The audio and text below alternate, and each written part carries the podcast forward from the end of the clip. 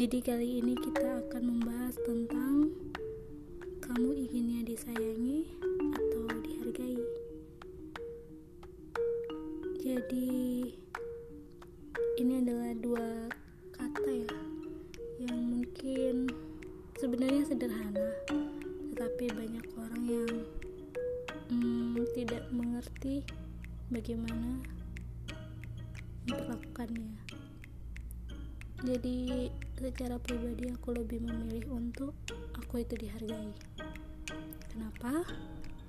Karena di saat kamu bisa menghargai aku, di saat kamu hmm, memang menghargai itu terlihat sepele sih. Contohnya apa sih?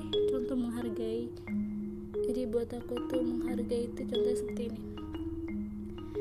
di saat salah satu dari kita sedang berbicara, yang satu mendengarkan, di saat satu melakukan pembenaran atas dirinya, mungkin yang satu yang menghargai, menghargai perbedaan, kalaupun itu berbeda, kalaupun itu ada perbedaan bisa di apa sih dibicarakan lagi seperti itu. Jadi bukan merasa bahwa yang satu sudah merasa benar yang satu langsung oke okay, ya ya ya ya ya udahlah ya gitu. Jadi kesannya tidak ada penghargaan di situ. Terlihat sepele sih. Tapi di situ kita lihat kita itu dianggap seperti apa sih sama dia gitu.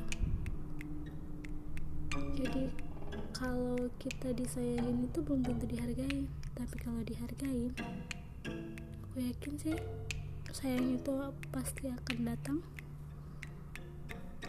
Sayang itu pasti akan mengikutinya. Tapi kalau sayang belum tentu kita dihargai. Jadi secara pribadi aku lebih memilih untuk dihargai. Hal-hal sekecil apa pun itu.